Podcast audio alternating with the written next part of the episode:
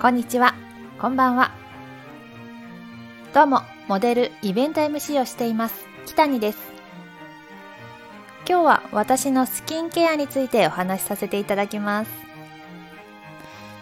えやっぱり良いファンデーションを使うのも大切ですがやっぱりベースとなる肌はとても大事ですよね。肌荒れしたり吹き出物ができちゃうと気分が下がってしまいます。私は月に1回ご褒美として韓国コルギエステに行っています。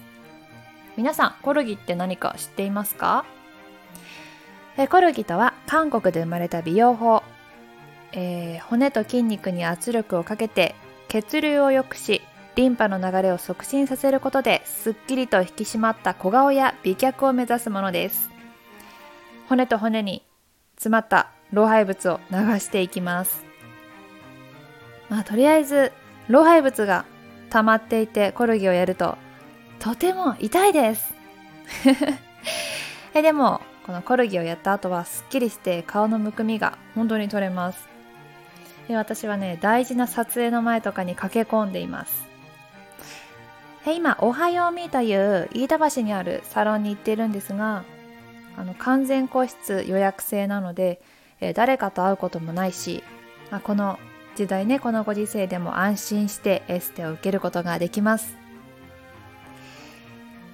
え化粧品もですね本当にいいものしか置いていないので信頼していますね。オーナーさんもね本当に美しいのであもう納得ですって感じです。あこれね案件とかじゃないですからね。えー、今日はね私がやっている、日々のスキンケアについてご紹介したいと思います。うんまずは。しっかりと。メイクオフこうやっぱり毛穴にこうファンデーションが詰まったままだと浸透していかないのでしっかりとメイクオフしていきます。そしてメイクオフしたら、えー、まずは泡で出てくるタラというね化粧水でお肌を柔らかくしていっています。次にえダルファンのセラムで肌に張りを与えてその後はダルファンのエイトフラワーネクターオイルを少し手に取り軽く叩いてつけていきます。えこのねオイル本当にいい香りであの癒し効果もあるなって私は思っています。